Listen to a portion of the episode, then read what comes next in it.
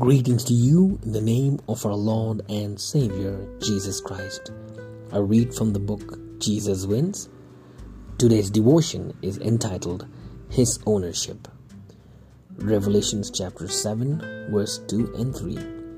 Do not harm the earth or the sea or the trees until we have sealed the bondservants of our God on their foreheads.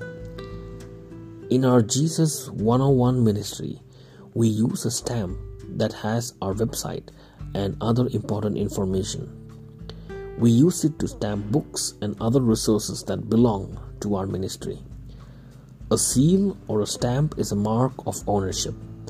That's why when I visit my parents' tomb, I find great comfort reading the words inscribed on their tombstone Do not fear, for I have redeemed you. I have called you by name. You are mine. Isaiah chapter 43, verse 1. They rest in Jesus until his second coming, in total assurance because they are his. You and I can live with the same certainty. When it comes to the future and end time events, I realize that many people live with fear and utter anxiety. Yet, through the blood of Jesus, we have God's assurance, and He bids us to choose faith over fear. One of those certainties is that we are His. Revelation 7 starts with four angels standing at the corners of the earth, holding back the winds of destruction until God's servants are sealed. God is in control of everything. He decides what he allows and when, and it all serves his redeeming purposes. God sends an angel who is to stamp each servant of God before the final troubles come to the earth. A helpful visualization is to imagine a signet ring, which was used in the first century, that imprints the name of God and the Lamb on the forehead of each one of God's own people. The mark announces to the whole universe this one is mine. It is a symbol for protection and ownership.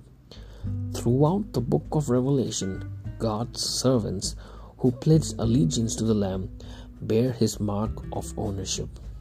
The Holy Spirit testifies to our own spirits that we are His and that we have an inheritance guaranteed by the Lamb.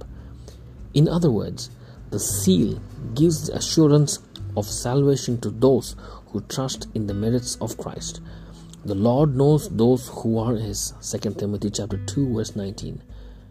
Whether you are facing sickness, death, difficulties, challenges or uncertainties, believe what God is telling you. You are mine. Let's pray. Father God, we thank you that you have taken ownership of us through the sacrifice of Jesus.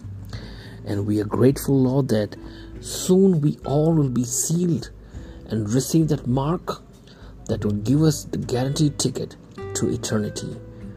Help us to receive the mark that you want us to have on our foreheads and in our hearts. In Jesus' name, Amen.